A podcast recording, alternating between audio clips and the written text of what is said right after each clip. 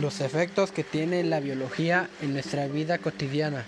La biología es aquella que se dedica a estudiar la vida y procesos, las propiedades de los seres vivos, la evolución de las especies, los factores que producen enfermedades, así como el descubrimiento de nuevos medicamentos. Identifica de dónde provienen las enfermedades, plagas, también infecciones y daño de las plantas. De ella derivan tres. Bueno, son muchas, pero solamente voy a mencionar tres, que son la ciencia botánica, la virología y la zoología. La ciencia botánica es aquella rama de la biología que se ocupa del estudio y la descripción, la clasificación, distribución de las plantas, especialmente las de nivel axonómico.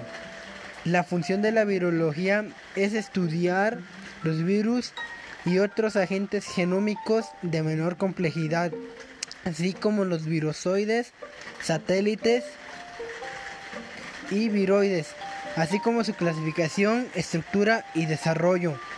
La zoología es la rama de la biología que se encarga del estudio de los animales, sus acciones y de su vida cotidiana.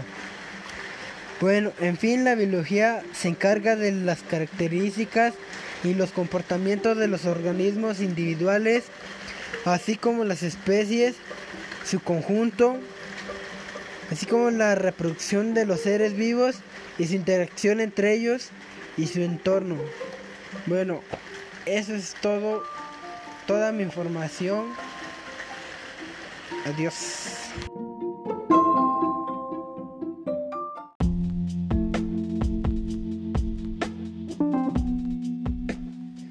nombre es Adalí Carlos Barriga. Según lo que investigué, según la RAE, la Real Academia Española, la literatura es parte de la expresión verbal. Se entiende como verbal todo aquello que se refiere a la palabra o se sirve de ella y por lo tanto abarca tanto los textos escritos como hablados y cantados.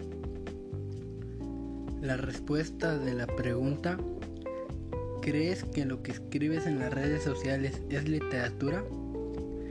Sí, porque cuando queremos investigar algo, escribimos textos o cuando conversamos con una persona, lo que hacemos es mandar textos largos o a veces le mandamos audios. ¿Y para qué nos sirve la literatura? Pues la, literatura nos sirve para dar o transmitir conocimiento hacia las demás personas. También nos sirve para evadirnos de la realidad. Nos permite conocer mucho mejor el mundo exterior. También nos sirve para potenciar la imaginación y la fantasía.